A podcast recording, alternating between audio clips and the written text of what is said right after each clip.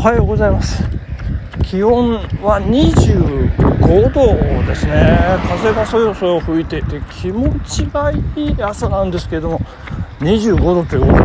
またまたまた熱帯夜復活だったようでございますけれどもね。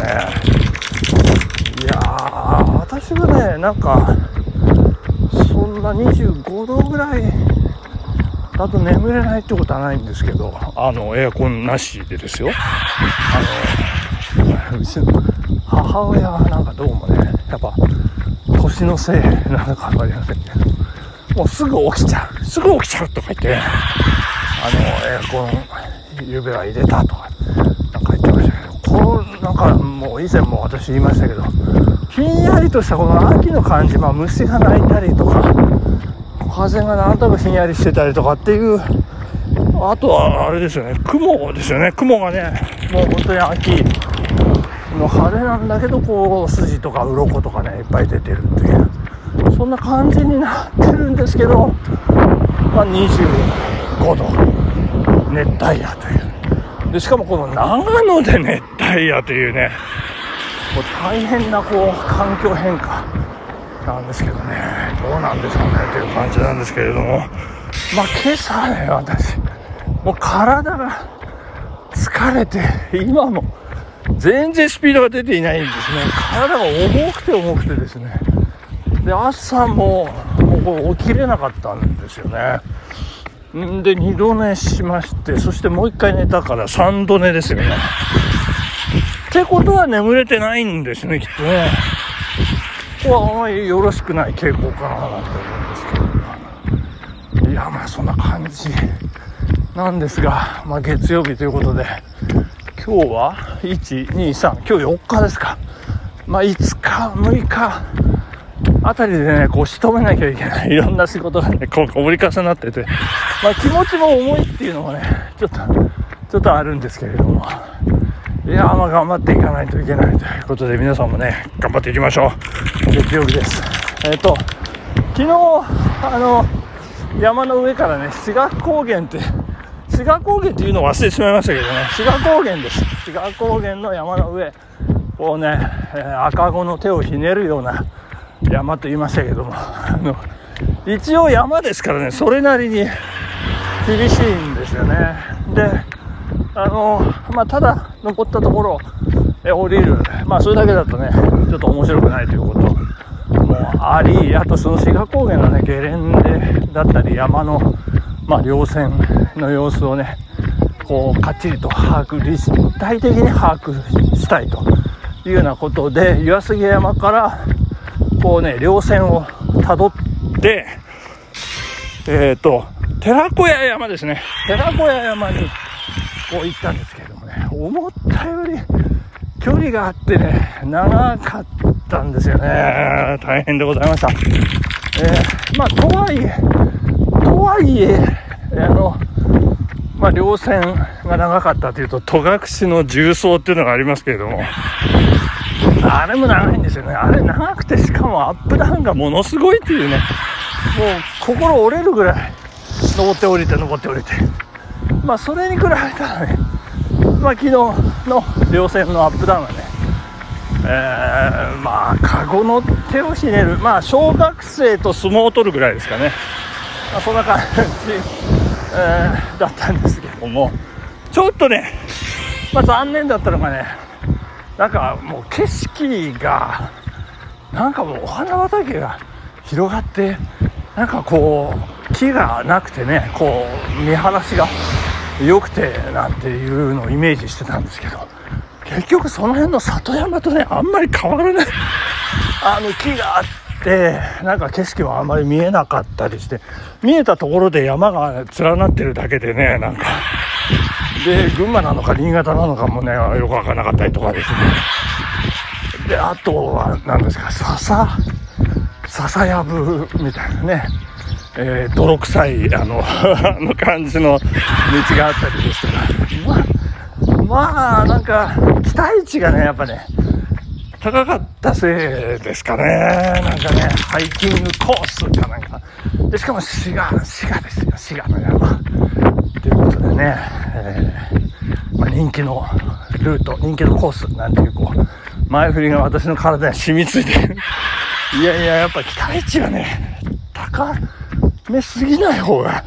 まあ何事もねいいのかなっていうね、えー、まあそうね。例えば異性異性とね食事するとかね映画見に行くとかねこう遊びに行く時ねあんまりこう事前にねこうワクワクしすぎないということが大事かという感じでございますけれどもね。いや大変でございました、えー、そして昨夜あの風呂入っておりました長男から電話がかかってきまして。ですねあの出たんですけど。で話をしたんですけどね。えー、生まれたままの姿で、あの、自分から生まれた物体と会話するというね、その、えまあそんな、で、な、何か、ったら、えー、なんですか？あ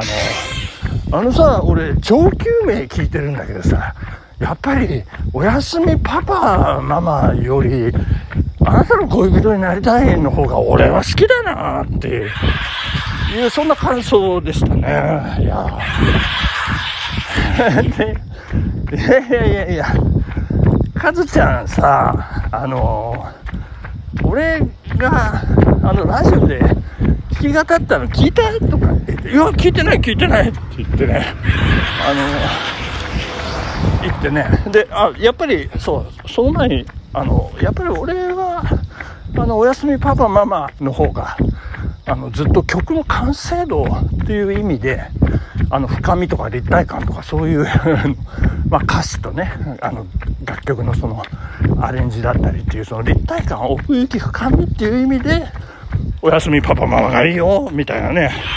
話を。えー、そうかな。だってアルバムの1曲目にこうね彼らが配置するってことはそういうことなんじゃないのっていう風な話をして、で、その後ですよ、あの、ライブ聞いたいや、聞いて、聞いて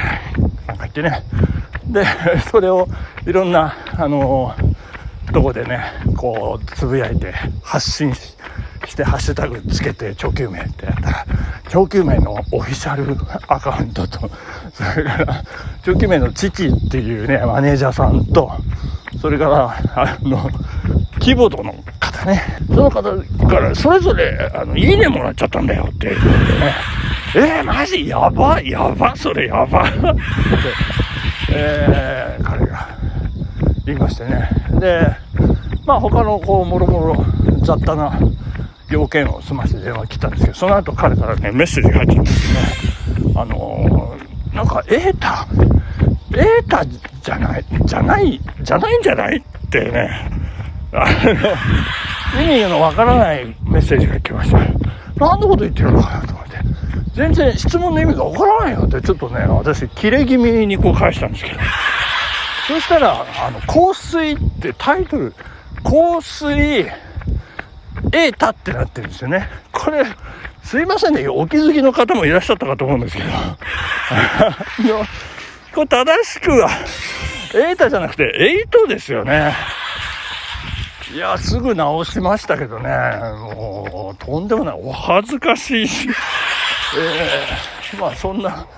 形で、そっからね、なんかうちの長男がですね、あの、エーターって、あの、弾き語り、インスタライブで、弾き語りやってて、それが奥さんが歌ってのが、超最高のやつがね、あるんだよ、かなんか言ってね。で、ちょっと探してみるとかって。で URL をねこう送ってくれたりなんかそれを見たんですけれどもそれがですねもう私のインスタライブにそっくりというねいやいや私にそっくりというか私がたまたま彼みたいな感じ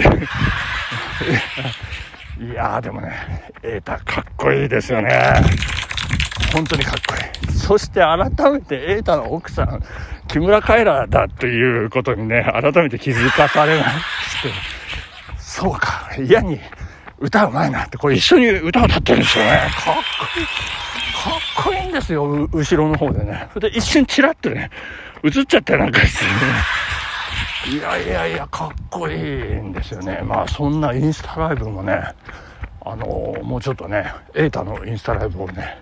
あの、生田リラだけじゃなくてね、あの、インスタライブもね、ちょっと見て、研究しながら、また、えー、こう、策を練ってね、皆さんにお届けできればいいのかなという、そんなことを生まれたままの姿で思った昨夜でございますけど。いやいや、まあまあ、そんなことでございます。まあ、相変わらずね、体が重い。そして、汗がね、ドバドバ出てまいります。いやいや、大変でございます。稲穂が実っております。神戸を垂れております。実るほど神戸を垂れる稲穂かなということになっておりまして。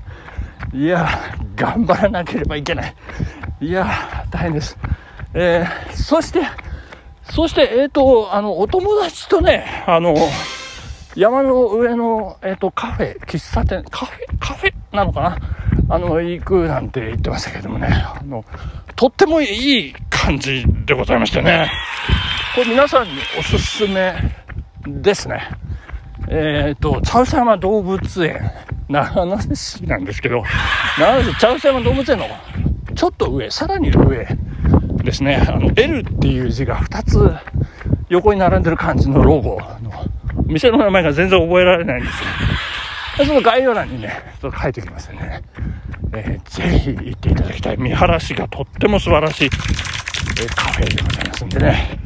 えー、素晴らしいということで、本日お時間ですね。あれ、発射作用が故障してますね。えー、この辺でお別れでございます。ありがとうございました。さようなら。アディダス。